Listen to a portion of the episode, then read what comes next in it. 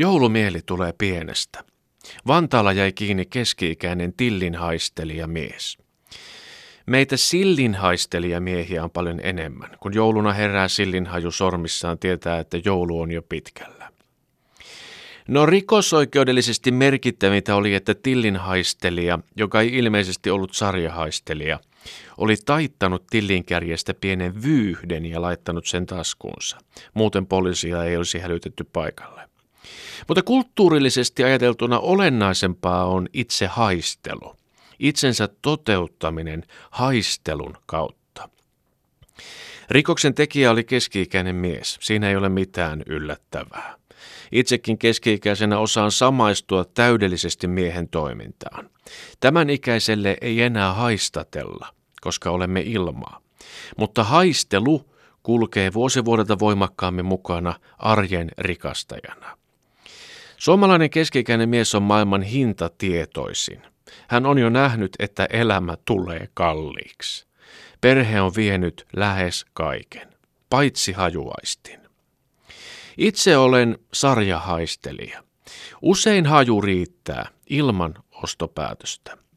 Joulun alla käyn huoltoaseman pihassa haistelemassa kotimaisia joulukuusia ilman aikomustakaan ostaa olohuoneen roskaa ja mukaani. Kehun kovaan ääneen muiden ostamia kuusia, jotta pääsen lähituntumaan, haju etäisyydelle. Lapsuuteni joulut tulvahtaa mieleeni ja siinä se tulee mentaalisesti vietettyä puolessa minuutissa. No autoliikkeessä se vasta onkin kuumottavaa haistella. Uuden Bemarin haju on kokonaisvaltainen elämys, kun rojauttaa lihansa kuskin paikalle ja imaisee vaurautta koneistoonsa, ajatus alkaa harhailla, ilman muita päihteitä.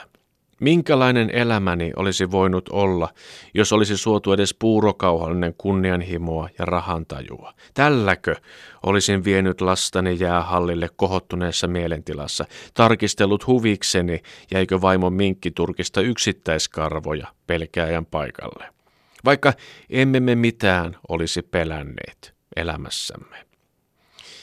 No leipomokahvilassa saatan haistella myös reilun vartin mukatuotteita valitsemassa ja ostaa sitten kahvin ja eilisen hajuttoman voiselmapullan. Kaikki ne hajut huumaavat ja toisessa elämäntilanteessa tekisi melkein mieli tappaa itsensä ähkyyn syömällä ne kaikki leivonnaiset kerralla. Haisteltavaa on siis niin paljon. Siksi joillekin meistä miehistä on suotu valtava nenä.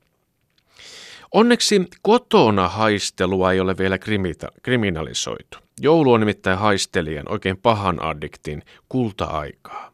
Kun keittiössä haisee samaan aikaan juuri uunista syntynyt kinkku, piparit, glögi, savukala ja riisipuuro, addiktin touhu näyttää pahalta. Hän tietää, että mihinkään ei saa vielä koskea. Keski-ikäinen sarjahaistelija kiertää suorituspisteeltä toiselle ja yrittää imuttaa hajua kaikissa kohteissa siten, että sisäänhengitys ei päästä vinkuvaa ääntä. Hän on etsivinään päivän televisio-ohjelmaa, mutta puoliso kyllä näkee, että ukko on ratkeamispisteessä. Hajut ovat reittikartta, jota pitkin pääsee nirvanaan. Kun tässä humalatilassa oleva mies vatkaa edestakaisin kuin ärsytetty koeeläin, hän on tiellä ja työnnetään seuraavaksi ulos jäähtymään. Kun on vähän jäähtynyt ja vetäytynyt, maistuu paremmalle, tietää vanha kansakin. Eli kun seuraavan kerran törmäämme marketissa tillinhaistelijaan, meidän täytyy nähdä hänet isossa kuvassa. Hän ei kannata kulutusyhteiskuntaa, mutta haluaa silti nauttia nauttia elämästä. Ennen kuin hän ehtii tehdä rikoksen ja taittaa tillinkärjen, vie hänen nenänsä alle pala savukasleria.